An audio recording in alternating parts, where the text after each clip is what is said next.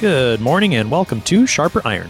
Spend the next hour with us studying the living and active Word of God, His two edged sword of law and gospel, recorded for you in Holy Scripture, all about Jesus Christ, crucified, risen, and ascended for you.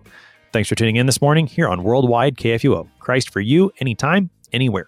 I'm your host, Pastor Timothy Appel of Grace Lutheran Church in Smithville, Texas.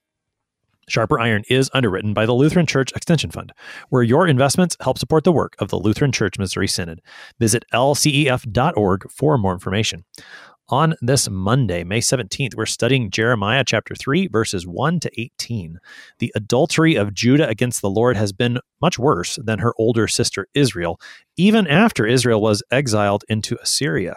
Yet the Lord still calls his faithless people to return. To help us sharpen our faith in Christ as we study God's Word today, we have with us regular guest, Pastor Sean Daenzer. Pastor Daenzer serves as the Director of Worship for the Lutheran Church Missouri Synod and the Chaplain for the International Center. Pastor Daenzer, welcome back to Sharp Iron. Hey, it's great to be back. We are starting chapter three of Jeremiah today. Pastor Daenzer, any context on Jeremiah's ministry, the book as a whole, the preceding chapters that help us into the verses we've got for today? Not terribly. Uh, I don't know if you spoke about this with other guests before, but it seems that the prophecies of Jeremiah that are recorded in the book are not necessarily uh, following one after another in chronological order. There's some hints that suggest that uh, as the topics kind of change. And I think, uh, while I'm not a, an expert on Jeremiah, I think our section here in chapter three begins something new. We've got a few markers that that show a particular time mentioned, and it seems that what came before the call of Jeremiah and the kind of big opening speech uh, has much more to do with a, a, probably a time that was actually a little later than what we're going to read today. But but uh, in everything that I've read, the reason that this comes at the beginning that we've everything we've just studied already is uh, this is a real summary of everything that the book of Jeremiah has to preach. Uh, a summary of, of the faithlessness, the the falling away of Israel and Judah, and uh, and the call, really, which all can boil down to return to the Lord your God, which we do get uh, at least mentioned once in our reading for today. Hmm. Well, we we have talked a little bit about that in the introductory episode. We mentioned that Jeremiah is not strictly chronological in the way that that his book is is ordered, and and we've talked a little bit about some of the historical context in terms of in terms of this reading today, and I, we'll, we'll read through the whole thing, of course. Uh, what are some of those markers that give us clues for when we might situate these words historically? Well, we're going to see that uh, at least uh, partway through our reading today, we shift attention from the north, from Israel uh, in the north, to Judah in the south. And we kind of get to hear about Israel, but in the presence of the South. So the idea is to lay out uh, all of Israel's sins in the presence of Judah that they might learn from it. But we're going to see quickly uh, the accusation is no, you haven't learned from it, which shows that this is, you know, at a later point in time. Uh, after uh, Israel has already fallen in the north, and uh, the the prophets, the the prophecy of the destruction of the southern kingdom, Judah, carried away by Babylon, is is going to be starting today here. Hmm. All right, let's go ahead and take a look at the text then, and we'll we'll pick up those historical markers as they come as well. Again, we are in Jeremiah chapter three, beginning at verse one. If a man divorces his wife and she goes from him and becomes another man's wife, will he return to her? Would not that land be greatly polluted? You have played the whore with many lovers, and would you return to me? declares the Lord. Lift up your eyes to the bare heights and see, where have you not been ravished? By the waysides you have sat awaiting lovers like an Arab in the wilderness. You have polluted the land with your vile whoredom. Therefore the showers have been withheld, and the spring rain has not come. Yet you have the forehead of a whore. You refuse to be ashamed. Have you not just now called to me? My father, you are the friend of my youth. Will he be angry forever? Will he be indignant to the end? Behold, you have spoken, but you have done all the evil that you could. The Lord said to me in the days of King Josiah, Have you seen what she did, that faithless one Israel? How she went up on every high hill and under every green tree, and there played the whore? And I thought, After she has done all this, she will return to me. But she did not return, and her treacherous sister Judah saw it. She saw that for all the adultery of that faithless one, Israel, I had sent her away with a decree of divorce.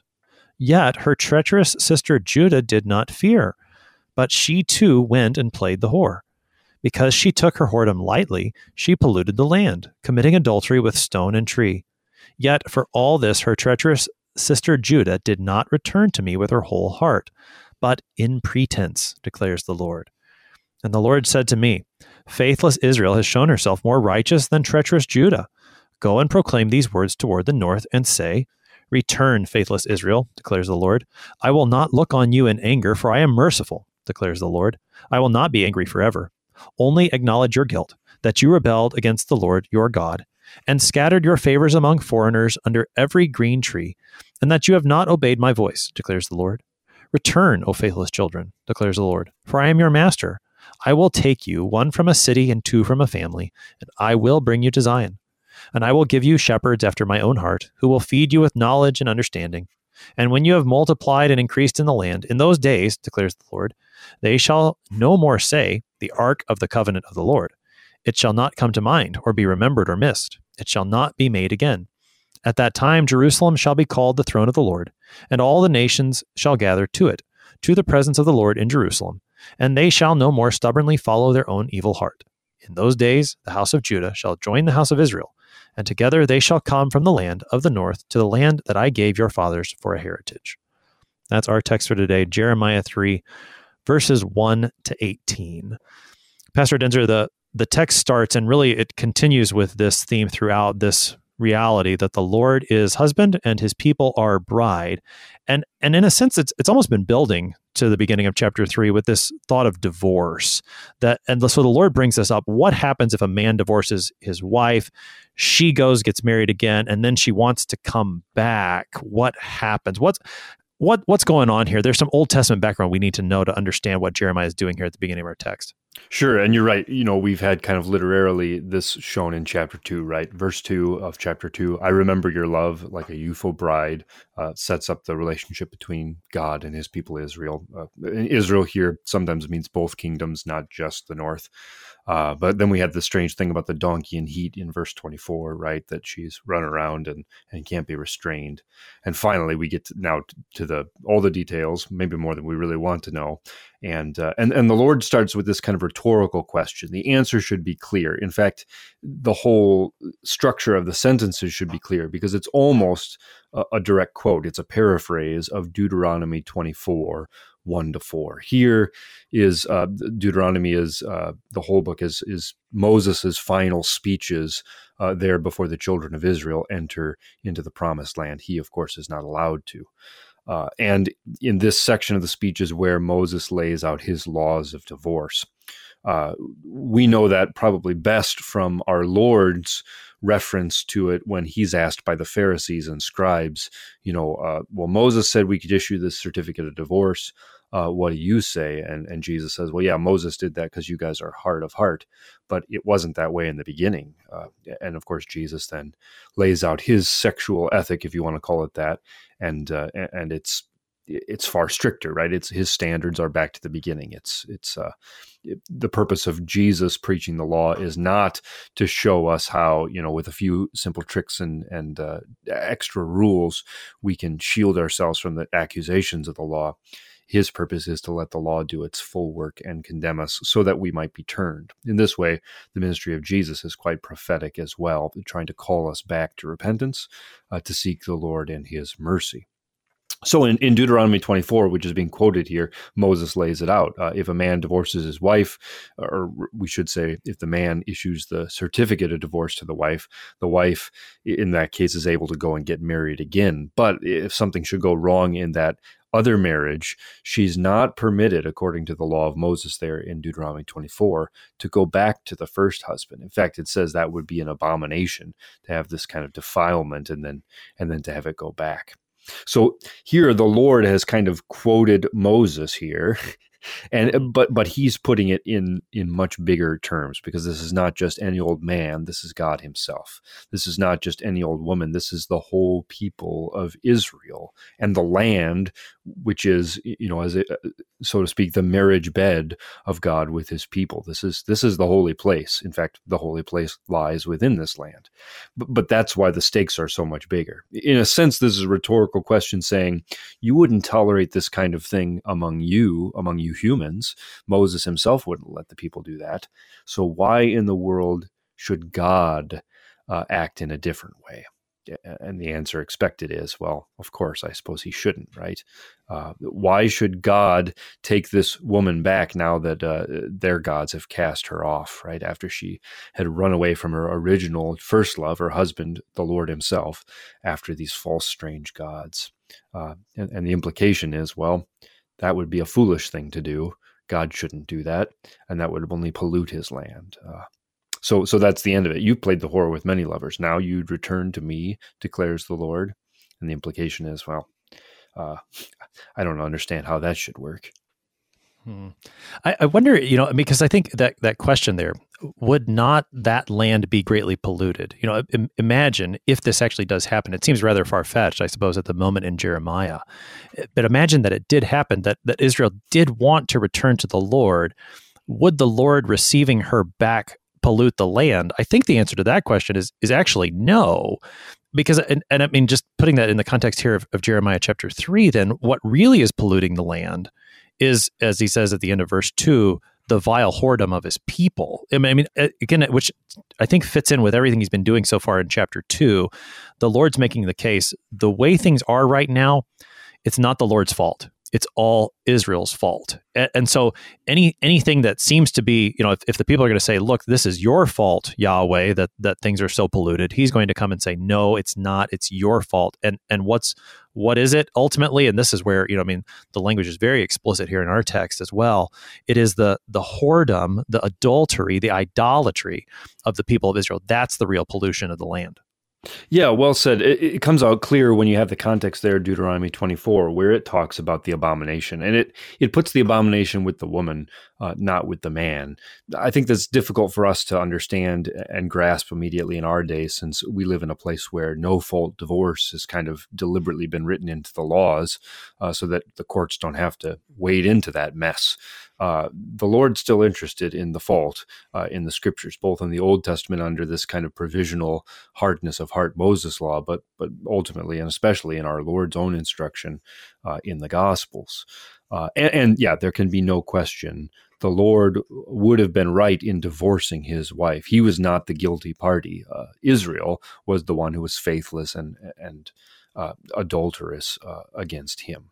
And yeah, in case we didn't mention it, the adultery here is not necessarily a, a literal um, uh, physical adultery, but this is a grand metaphor for faithlessness uh, in terms of worship and faith and life. Uh, so instead of uh, being faithful to God, which which is not done primarily in any kind of physical way at all in the worship of Israel, but is has to do with the temple, has to do with with trust, has to do with also then the way of life uh, according to His commandments. That's the faithlessness, uh, and because uh, they're involved with all of these pagan idols, many of which, by the way, include sexual activity, uh, temple mm-hmm. prostitutes, and all of that, as well as often these pagan gods are for uh, fertility matters. Uh, uh, sex is entirely wrapped up in religion when it comes to the ancient world. That's what makes the people of Israel so unique in their commandments and, and their way of life that God has laid out for them. But but they've abandoned those, uh, probably literally with many many kinds of uh, debaucheries that are common among the pagan uh, pagan gods and their rites. but at the very least, there's a spiritual idolatry, adultery that has happened here. Yeah, probably as you said, probably some of some of both. The bigger one being the, the spiritual idolatry, the, right. that being the the but certainly the physical act would have been a part of the worship of Israel's pagan neighbors, and and probably both things are going on. Now he he mentions and, and he said this before things like high places, or here in, in our text uh, in verse two he talks about the bare heights. What what's the significance of those types of places in the Old Testament and here in Jeremiah? Sure. So initially, the the Ark of the Covenant didn't have a place to go when they had first moved into the land and were conquering it. The high places, uh, which is the top of mountains, or or maybe even some you know built up platforms in cities or something, had become kind of the places where people would gather for, to a certain degree, decent uh, Israelite worship. Uh, but quickly, and especially after the ark comes to rest in the temple, when the tabernacle has its place, uh, when the Lord establishes where he is going to dwell, then they're not supposed to keep worshiping on these places. They still do. And in fact, the high places become, it's very much kind of like South America uh, when, uh, you know, uh, Jesuits and Roman Catholic uh, missionaries would come over uh, from Europe. Uh, their way of bringing Christianity was often to kind of baptize or welcome in the local gods and kind of recast them in terms of saints. Uh, and as a result, in South America, in Haiti, and other places, you have these kind of mixed up religions. Uh, I mean, there's an old word for this called syncretism, the idea that that you kind of mix mash uh, your religion in with their religion, and uh, and you get kind of a third, you know, uh, mixture of the two. And that's exactly what happened. We see that already, you know, with the golden calf that they even address this idol that they've made with their very hands that day they call it Yahweh, they call it the Lord. Uh, and the same sorts of things continue to happen on these high places. Yes, to a certain degree, the worship of the Lord continues, but pretty soon you're mixing in some pagan practices. You're um, you're using their methods, but you're using God's name. Uh, and this is all the kind of abomination to the Lord that he he forbids in the first commandment that you're to have no other gods, you're not to worship idols, you're not to adopt their ceremonies and bring them into our services in any way. And uh, again, something that we in the New Testament don't really understand, but it's absolutely at the forefront of the discussion uh, for people in the Old Testament and even for those Samaritans, like that woman that Jesus meets where are we going to worship? Do the true people worship at the temple in Jerusalem? Do they worship on Mount Gerizim? That's one of the high places that that lasted in the Samaritan region. And uh, and of course, the good Jewish answer, the answer Jeremiah would have given is, of course, you worship in Jerusalem. You worship where the Ark of the Lord is. You worship where He is promised to be and where He said we were supposed to be observing the sacrifices. Uh, of course, that changes uh, when the Lord says we're looking for those who worship in spirit and truth. Uh, this temple, the one in Jerusalem, is is not actually the most important thing anymore because my temple, my body, which dies and after three days is risen again, uh, that's going to be the true center and dwelling place of God with man. And actually, we get a prophecy of that just a little bit later here in Jeremiah. Uh, now, so all these high places, the Lord says you can look at all of them, is what He invites them to do. Yeah, Take a yeah. look, and and all of them are ones that you've used for your idolatry.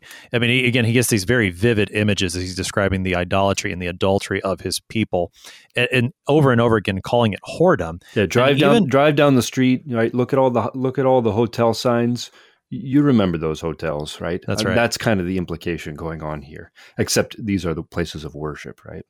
Right, right. And so, I mean, you know, everywhere they look, there is evidence of their idolatry against the Lord. Now, he uses the image in verse three that maybe requires a little bit of, of explanation. It says, You have the forehead of a whore. Uh, and this is an uncomfortable, shocking language. We talked a little bit about that last time at the second half of chapter two, that sometimes the Lord makes use of this shocking language to get his people's attention. And, and it continues into chapter three.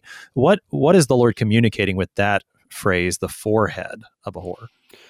I uh, admit that I don't have a whole lot of firsthand experience um, talking with prostitutes, so I don't I don't know how this uh, uh, holds true to our day. But but I think the I think you probably don't have to test this one. It's the notion that um, they're not thin skinned about what they do you're not going to shock them into saying, "Wow, can't I mean, can't you believe how wrong this is? Uh, don't you want to abandon this life?" And they're going to say, "No, I, I, don't want to abandon this. I know exactly what I'm doing. In fact, I'm a little frustrated or upset that you're trying to make me feel bad about it because I've worked very hard, in fact, to make sure that it does not bother me." My, conscience is not troubled by this. Uh, I don't have second thoughts or regrets uh, or despise this life. In fact, I have embraced it with my whole being. I consider it a positive good. It's a fine way to make money, etc., etc. Um, I mean, this isn't what we want to dwell on, maybe, but I think it's very important for our day because this expression uh, implies that you don't have to fall into that kind of debasement to uh, adopt that kind of attitude to adopt the attitude that says, whenever somebody tries to bring correction to me, they're the ones who are being cruel. They're the ones who are trying to throw me into a bad feeling or to make me feel bad or to bring shame upon me. And how dare they do that to me? Uh, that's a very serious problem the purpose of God's commandments is not really to bring shame upon us, to make us feel bad. It's to expose what is absolutely the case. Um, perhaps it needs to shock us out of our complacency, and that may very well feel bad. Uh, but but but to confuse all of our feelings and reactions with the nature of God's word or or with the intention of God's word both of those are really dangerous things. Uh, there's a, there's a way in which you know something that feels bad to us. Well, I'm going to just avoid that at all costs. And, and in this case, this expression about setting your forehead so that nothing bothers you is almost identical to the phrase the hardness of heart that you've just seared yourself off you've you've built a protective kind of shield on yourself so that these words no longer matter to you. So they no longer have an impact on you. Uh, you know, uh, we talk about developing thick skin. I think if you're in a public place, right? If you're on the radio all the time, or if you're a, a political leader, you know, everybody's going to have their complaints about you. And and sometimes we talk about it's good not to be thin skinned, not to take it all to heart. You got to kind of just learn to ignore it, right? When, when we learn to ignore the word of God like this, that's when we become immune to the correction, immune to the to the call of the prophets, which is both return as in repent, confess your sins, right? Admit something's wrong here. It's not all roses, uh, but also the the seeking for remedy, the willingness to say I need to be corrected because I need to be brought into something far better. I need the forgiveness of sins. I need mercy. Uh, this is not right, even even if I've come to terms with it and am pretending like it is right. So, so uh, I, I, think this phrase uh, kind of shocks us too. Uh, but there have been times uh, I think all of us have to look back at what we've done, look back, especially not at just at the sins, but how we reacted when somebody suggested that, hey, you know, this doesn't seem entirely right. And did we react by snapping at them? Did we react by saying, you know, hey, stop making me feel bad or, or uh, pay attention to what you're doing, ignore me, don't worry about me, you worry about yourself? This is what that expression means uh, and it's mm. it's close to, uh, if not imp- approaching, the hardness of heart, which which should be frightening to us as Christians. This is what our Lord talks about as the sin against the Holy Spirit, the refusing. Right? What have you hardened yourself off to? So the Holy Spirit no longer is going to be any uh, effectiveness to you because you've got your Teflon put on. So uh, you know who are you leave, who are you protecting yourself from? In our wickedness we think we're protecting ourselves from being injured right? Because because we'll have shame put upon us. In reality though we're protecting ourselves against the word of god and against his spirit. And and to do that is not just to cut yourself off from some bad feeling and some shame but but it's also to cut yourself off from the forgiveness of sins and the mercy that comes only to sinners only to people who who recognize this problem and, and are I mean, ought to be, of course, glad to receive that help. So. Hmm. Right. I mean, this fits in very well with what we talked about in the previous text, where in oh, it's two verse thirty five, where the the people of Judah and Jerusalem are saying, "I'm innocent," and and the Lord actually says, "You're going to receive judgment precisely for that, for saying you haven't sinned." And the reason they they're saying that is because they've got this hard heart, or maybe you could think of it in terms of a, a callous, a calloused conscience, yes. one on which the the Word of God no longer has any effect and and when that happens you know well okay you you might be able to avoid the i guess you said you know the pain of the moment but but you end up closing yourself to the good news the healing balm of the gospel. You know the lord the lord kills so that he can make alive. I mean that's that's baptism. That, that's what he you know he, he drowns the sinner so that he can raise the new man. And when we become callous to that when we become hard-hearted that's the worst possible thing. As you said that's the that's the sin against the holy spirit. And that's the again, that's the tragedy of what's happening here among the people of Judah. Yeah, and Jesus says, you know, I'm a, the good physician. I've come not for the well, but for the sick, and uh, I've come not for the righteous, but to bring sinners to repentance. This is precisely what the Lord is saying there. That uh, that He's come uh, with rescue. Of course, it involves correction, uh, but but the end of his preaching, the end of his prophecy through his servant Jeremiah is not to be the destruction. That would be the most foolish thing in the world. It should be for the the rescue, the the healing, the the return, the kind of stuff that that Jeremiah does break into here at the end, talking about the northern kingdom. Uh, but the thing that that ends up making Judah worse, you know, as he says very plainly in 11. Uh, the thing that makes it worse is this doubling down, this pride, this this impenitence is the classic word that Christians use for it. Refusal to admit failure, re- refusal to consider repentance, and thus hmm. you cut off the forgiveness of sins. Uh, and for uh, for us as Lutherans, this is the the most important thing we preach is the forgiveness of sins for Jesus' sake. If we have to talk about what's wrong, if we have to talk about the law, it's never going to be with a mean spirit. It's never going to be out of malice, just to accuse people and leave them in the ditch and you know tear them down and then walk away laughing it's always going to be for the sake of mercy. It's like the um, it's like the doctor's diagnosis. You know, he's got to he's got to stick that biopsy needle way down in there. Man, I don't want to do that. I don't want to experience that. Uh, but but if it's part of the diagnosis process, that you know that of course that pain is not going to cure me but if but if that's able to diagnose the problem and bring the balm or bring the the healing or the medicine that's needed you know it's of course it's worth enduring that small amount of pain to receive the cure the, the healing. And uh, and therefore when we as christians uh, in our families when we as pastors uh, preaching or, or counseling or um, uh, speaking to our members when we have to apply this law of god just keep this in our minds that we're always doing it not with the goal of of uh, leaving them in the ditch, but with the goal of of administering what will heal them, which is the forgiveness of sins. Hmm, yeah, and that's that's definitely Jeremiah's goal as well. We're going to keep looking at that on the other side of the break. You're listening to Sharper Iron on KFUO, looking at the first part of Jeremiah chapter 3 with Pastor Sean Daenzer. We're going to take a short break. We'll be right back. Please stick around.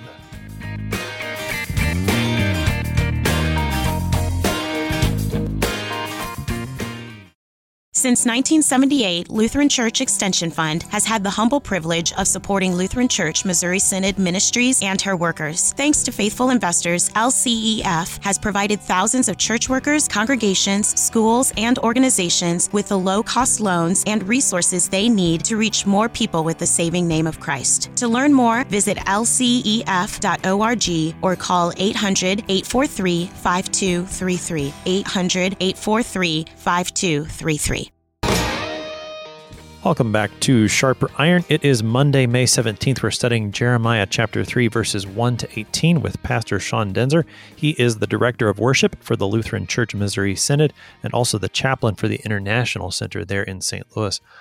Pastor Daenzer, prior to the break, we were looking at this first part of Jeremiah chapter 3, how the, the Lord, through the prophet Jeremiah, is exposing the great sin of the people in their hard heartedness, their calloused conscience. They aren't listening. We left off with about verses four and five. In verses four and five, it sounds like the people of Israel are calling out to the Lord, but not in faith. Is that what's is that what's going on there in four and five? Yeah, um, uh, I mean, I think there is. Look, as we said before the break, we're so concerned because of what our Lord says that repentance for the forgiveness of sins ought to be preached in Christ's name that we tend to be quick with the gospel, uh, and there's nothing wrong with that, of course. Uh, but there is a sense in which we need to realize the Lord's mercy is not to be presumed upon. Uh, Paul talks this way when he says, uh, you know, now is the day of salvation, right? Uh, it's never something you can just put off forever. Uh, many things in the Old Testament talk about uh, people will seek it. People will seek the Lord's mercy, and and uh, think of Esau and his cautionary tale. Right, sought it with tears, but could not receive the blessing after it was too late. Um, uh, certainly, the last day is going to be too late to repent, and those who have that attitude, like, well, we'll just wait and see, and then if uh, you know if Jesus comes back, I guess I'll believe him, and then I'll repent. No, the the the words of the Bible say uh, we've got to look at that now, and that's kind of what's going on here. Again, harkening back to the beginning of the chapter where it talked about this, uh, you know, a wife who was unfaithful to her husband and was divorced, uh, and and was fine with it probably because she was running around on him anyway. The second marriage fails, and now she goes back to the first one, hoping there'll be mercy this time and according to the law of Moses, there's to be no mercy there. There's to be no receiving that one back. Uh, and that's the sad situation that's approaching here, right? We've seen this with the Northern Kingdom, right? That at some point the Lord hands them over to exactly what they've asked for for so long, and uh, and there can be a time when it's when it's too late. We see this in the ten virgins parable that Jesus tells also, right?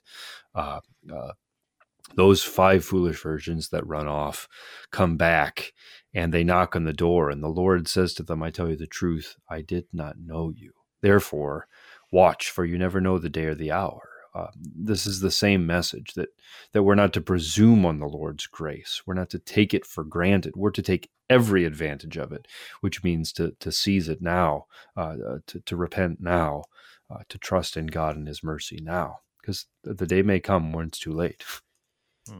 Yeah, and so again, Jeremiah continues to preach in verses six and following. Jeremiah opens up with a, an extended account. Maybe you could call it the, the tale of two sisters.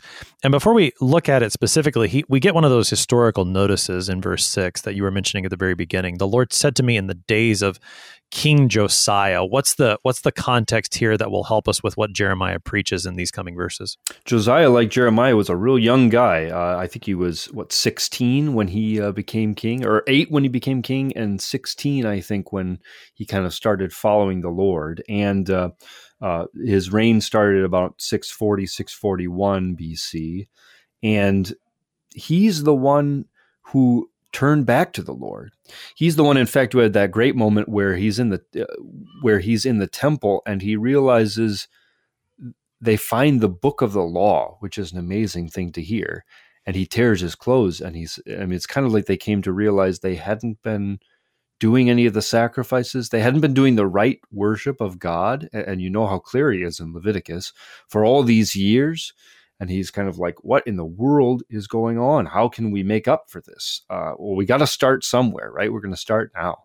Uh, and even before that happened, Josiah is known for going around tearing down the high places. He made Jerusalem the center of Israelite worship. He he forbade uh, those bald mountains and those uh, uh, trees, which we'll get to in a second. Uh, so so you see the notice of Josiah and you say, oh, this is going to get a lot better because Josiah is the reformer. He, he's the, the good king. Uh, but of course, if you know the whole story as we do now, he's also the last good king. And he's almost, he's the second to last king that Israel gets to appoint because they become uh, vassal servants after that, and he's he's in the last five, I think, kings of Judah before finally they're carted away to Babylon so it doesn't take in other words uh, and that is and that is why we see that jeremiah is prophesying i think not before king josiah comes along and and turns things around but after which which is sad. Uh, I, I, do think, as you read the account of Josiah, especially in Second Chronicles thirty four, you don't get the impression he's faking it. He, he's sincere. He he he d- puts great effort and great cost into this reform. You know, he does things that would have been very unpopular, tearing down those high places in local local temples. Uh, but it doesn't last. His his son is a wicked king. Uh, uh it doesn't convert the hearts of the people of Judah and and, and that's then going to be this real accusation against this sister, the one that seemed to be doing the right thing, but her, but her heart wasn't in it. It was actually just kind of actions uh, with no substance to them. Hmm. So the the two sisters are Israel, the northern kingdom, and Judah, the southern kingdom. Uh, what is it that Jeremiah preaches about these two sisters, and and how does he use that then as he as he's preaching in the the days of Josiah? Sure. So uh, at the time of Josiah, already the northern kingdom, Israel, has been carried off, right? So they're the cautionary tale. Uh, they rejected the Lord. They never feared him. Uh, they they continued to commit idolatry, which is adultery, spiritually speaking, with God, and they were destroyed. Hezekiah, of course, was there at the time when uh, he returned to the Lord, and Assyria was wiped out in, in kind of this one night battle where the Lord fought for his people. Uh, which I mean, you have the negative example of Israel, you have the positive example of Hezekiah and, and the Lord's work there. Shouldn't that be enough? and as Jeremiah is going to say, it wasn't right. Uh, so, so he points out uh, all the things that the northern kingdom of Israel did. You've got this every high hill and every green tree. Uh, what does that mean? Uh, well, I get the sense from a number of other places in the scriptures that uh, it's under the trees that certain kinds of activities take place. I think in usually in love songs, right? Uh, so, so it's already got that kind of physical sexual connection to it but also uh, the Asherim is a very particular kind of false idol worship in in these days. That's it's kind of like a maypole kind of thing, um, a tree like or a pole uh, that becomes the center of worship, and it, it was closely connected to fertility and other kind of pagan rites. But these were among the things that Israel was falling into, either carving idols and temples and putting them on the high mountains, or uh, bowing down and worshiping around these Asherim poles uh, where probably some kind of fornication was going on, right? So, okay, he's he's planted that uh, seed already. He'll he'll develop that rhetorically in a little bit. Uh, but but here you get again the, the thought of God. Well, she's fallen into all this stuff, but she'll return, right? Uh, and she did not. And and maybe this is the surprise. And her treacherous sister Judah saw it. How in the world is Judah treacherous? I thought Judah was the better one. I thought Judah was still around. We had Hezekiah turn things around at the last minute, right? We got Josiah, who's uh, undertaking these great reforms to bring back the true worship of God. No, right? Uh, uh, verse 8 She saw all the adulteries of the faithless one Israel, the northern kingdom, that I'd sent her away with a decree of divorce, kind of a double meaning there, not just uh, hearkening back to the beginning of the chapter, but also sent away quite literally by having her carted off by Assyria and and uh, assimilated and uh, and spread to the hills, so that the ten tribes of northern Israel no longer can be found. Yet her treacherous sister Judah did not fear, but she too went and played the whore. Because she took her whoredom lightly, I think that's referring to Israel's, uh, because Judah took Israel's whoredom lightly. She polluted the land. She committed adultery with stone and tree, kind of a, a poetic way of saying, right, uh, with those Asherim poles and uh, bowing down to stone idols, right? Uh, this idolatry is spiritual adultery. And then here's kind of the really the key verses, verse 10. For all this, her treacherous sister Judah did not return to me with her whole heart, but in pretense, declares the Lord. And so this suggests that all of Josiah's reforms, which which appeared sincere, were, were not taken to heart by the people, uh, even by his own son, who, who becomes a wicked king as well. But it was just done outwardly. Uh, I mean, this is a per- perennial problem uh, with the Jewish people. We see this at the time of Christ with Phariseeism uh, and his accusation that, uh, uh, you know, they're in vain do they worship me, treating the traditions of men as if they were commands of God. Or many things in the prophets say this also that, you know, they, they, uh, their lips are close to me, but their hearts are far from me. I, have even heard uh, uh, modern day Jews of various levels of orthodoxy still speak about uh, the the works of their people as a positive. You know, what is it that defines and enables the Jewish people to continue after so many negative things that have happened throughout history? You know, the the um, the genocide in World War II being just part of it, right? Uh, and they'll point to this. Well, we have we have our kind of religious ceremonies. We have our markers of being a people, and and and we have our our worship, our distinct uh, foods, and these sorts of things. And that enables us to have an identity that can that can outlast hardships. You know, uh, you know, not saying that we believe it. You know, not saying that we're all Orthodox Jews anymore, but uh, but at least we have these kind of outward things, and and uh, it's good to appreciate those, uh, even if you're not an observant Jew uh, I mean, I think there's kind of a, a, secular way, I guess, where you can appreciate that. But hearing that as somebody who's looked at the scriptures, looked at, especially if you're a Christian and you have Jesus comments on the Old Testament, uh, but but even if you're not, even if you're just looking at the words of the prophets here, that is deeply wrong in the Lord's understanding. He is not just interested in preserving a people in a secular sense. Uh, he does not think it's impressive to do the rites and to you know to go to temple on the Sabbath, uh, but but not really to believe in God or or uh, you know take it seriously or, or think it matters uh, or you know uh, you know, I, I go to, uh, I don't eat meat, I, I don't eat pork, but I, uh, uh, but I certainly don't pray or something. This is an abomination in God, and and as he's about to say, in a sense, it's he God considers this worse because this is this is lying. If anything, it's kind of using him as cover to try and seek all the advantage from him without actually showing real love. If we want to get back to the image of, of, of God, the husband with his bride, the church or his bride, Israel, um, he hates this kind of pretend.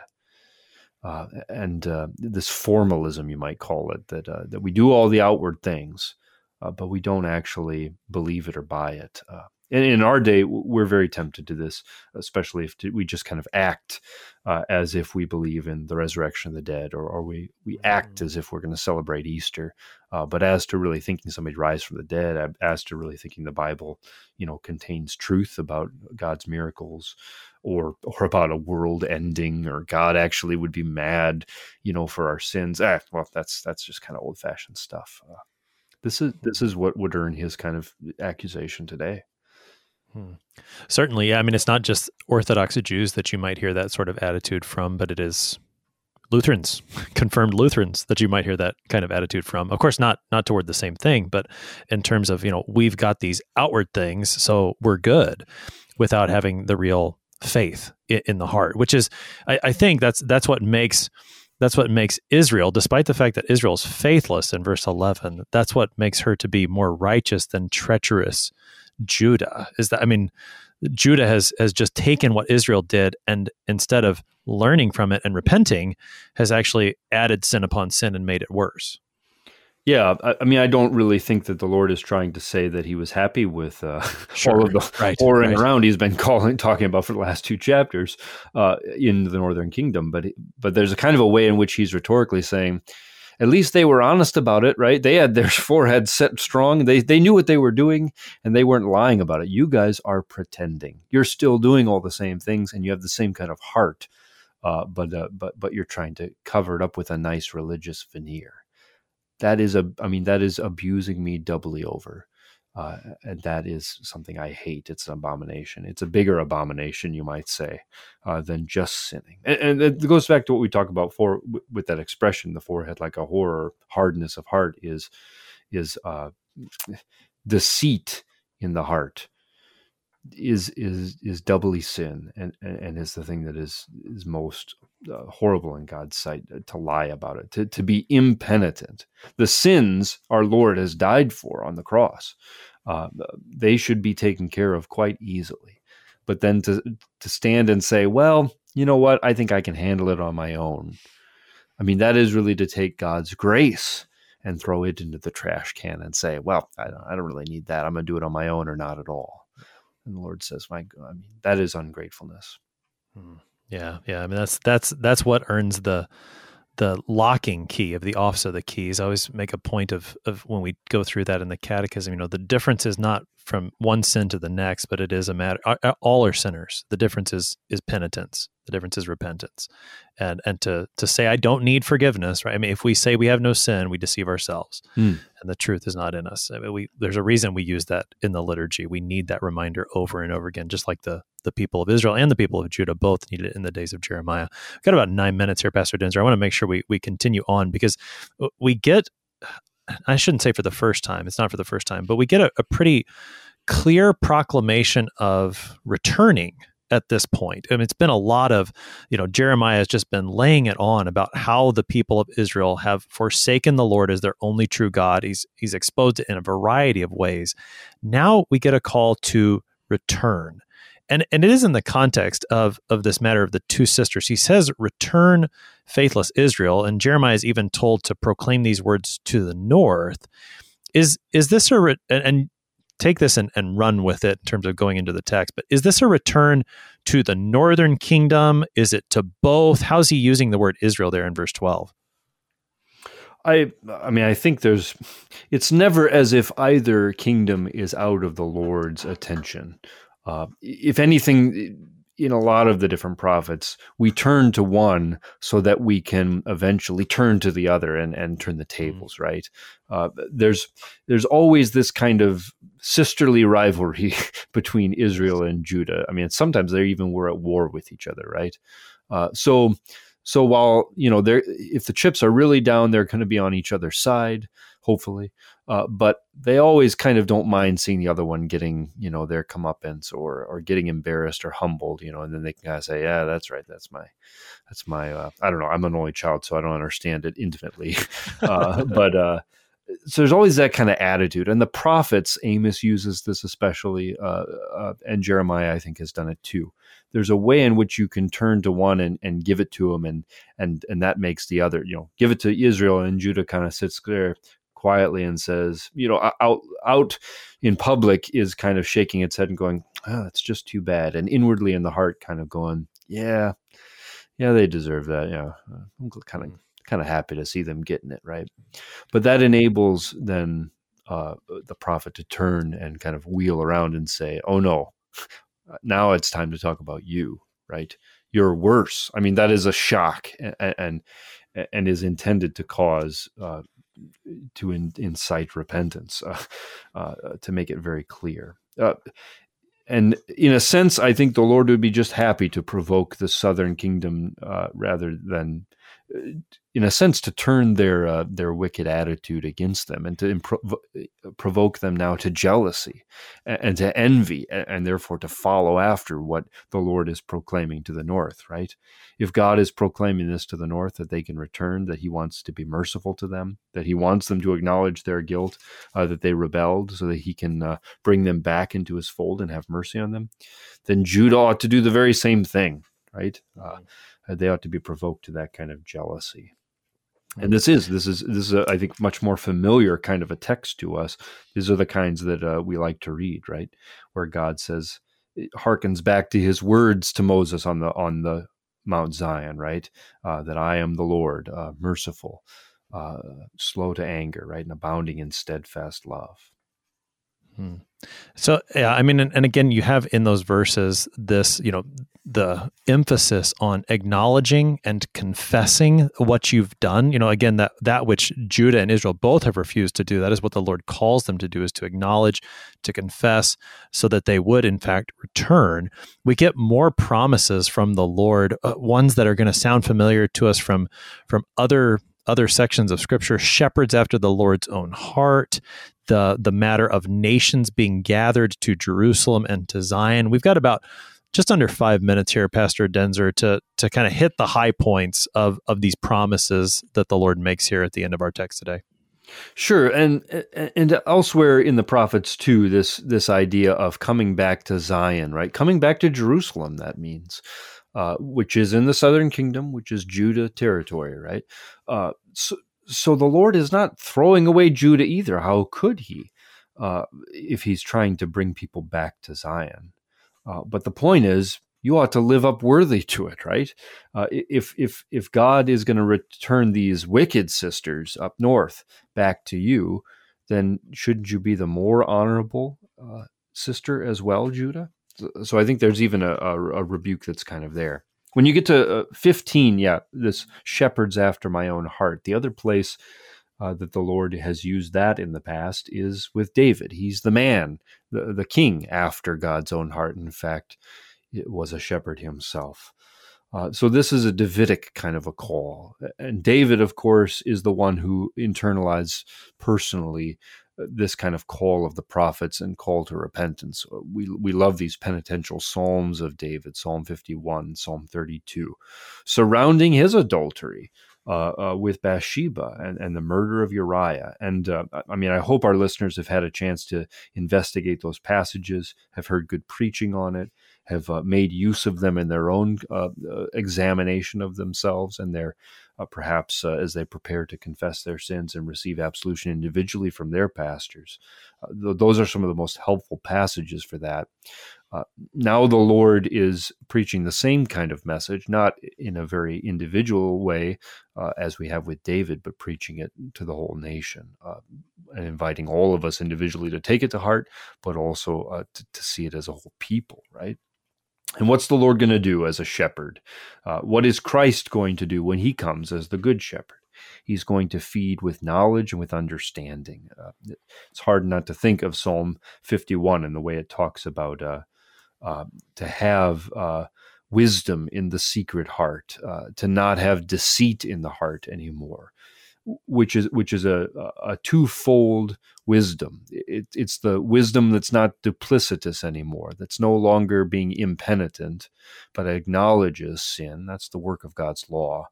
But also the, the, the glorious knowledge of the forgiveness of sins, the gospel, the comfort that comes from the work of Jesus Christ and the forgiveness won by his blood. All of that is what it means to feed with knowledge and understanding. He's going to multiply them, right? That's what sheep do, or that's the idea, at least in the pastures. Uh, they'll be increased in the land. And here's where we make a shift, right? So uh, here we're going to make a shift uh, where the land is not just north or south anymore, but we're all going to be together, right? Uh, yeah, Jerusalem's going to be the throne of the Lord, but who's going to come to it, right? The nations are going to come to it. The house of Judah shall join with the house of Israel, and together they'll come out of the north and come into the whole land uh, and, and, inherit this heritage. So this is a great promise uh, of the gospel. Now there is something uh, interesting there that that uh, Jeremiah takes the moment to say there's going to be no ark of the covenant anymore, which which might be surprising. Isn't that the reason that we want to be in Zion rather than the high places? None of those high places have the ark of the covenant. They don't have the presence of the Lord uh, dwelling between the cherubim, shining forth with His glory and and uh, and being merciful uh, uh, covering over their sin with the blood of the sacrifices. So uh, there's a hint that something more is coming. And the something more is fulfilled by Christ, of course. I really think this is the sense of that curtain being torn open at Christ's death. Is not to say that we just have access to God now through Christ, which is true, uh, but but to kind of show that, uh, that there's no man behind the curtain here. There there is no ark of the covenant, no power of the Lord, no no thing being wielded by the Pharisees and the Sadducees in the temple. Um, the temple of God is Christ Himself, the one who just died for our sins, but the ones who is raised three days later. Uh, so, so, that's, I think, already a hint at everything Jesus says with that woman that the time is coming when uh, the Father will be seeking those who worship in spirit and truth, uh, which means that the Lord isn't going to be limited to one place anymore, uh, or, or to even the dwelling that He commands, but He's going to be, I mean, again, to the heart worship, the worship that comes from the Word of God and His Spirit, the worship of Christ uh, and what He has done for us. Pastor Sean Daenzer is the Director of Worship for the Lutheran Church Missouri Synod and the Chaplain for the International Center in St. Louis, helping us today with Jeremiah 3, verses 1 to 18. Pastor Daenzer, thanks for being our guest today. My pleasure. I'm your host here on Sharper Iron, Pastor Timothy Appel of Grace Lutheran Church in Smithville, Texas. If you have any questions about the book of Jeremiah, any comments on the show, please download the new KFUO app. Find it in your app store, whatever kind of mobile device you have. You can find it there. Use the open mic feature to send up to a 60 second message to us. We'd love to hear from you. Thanks for spending the morning with us. Talk to you again tomorrow.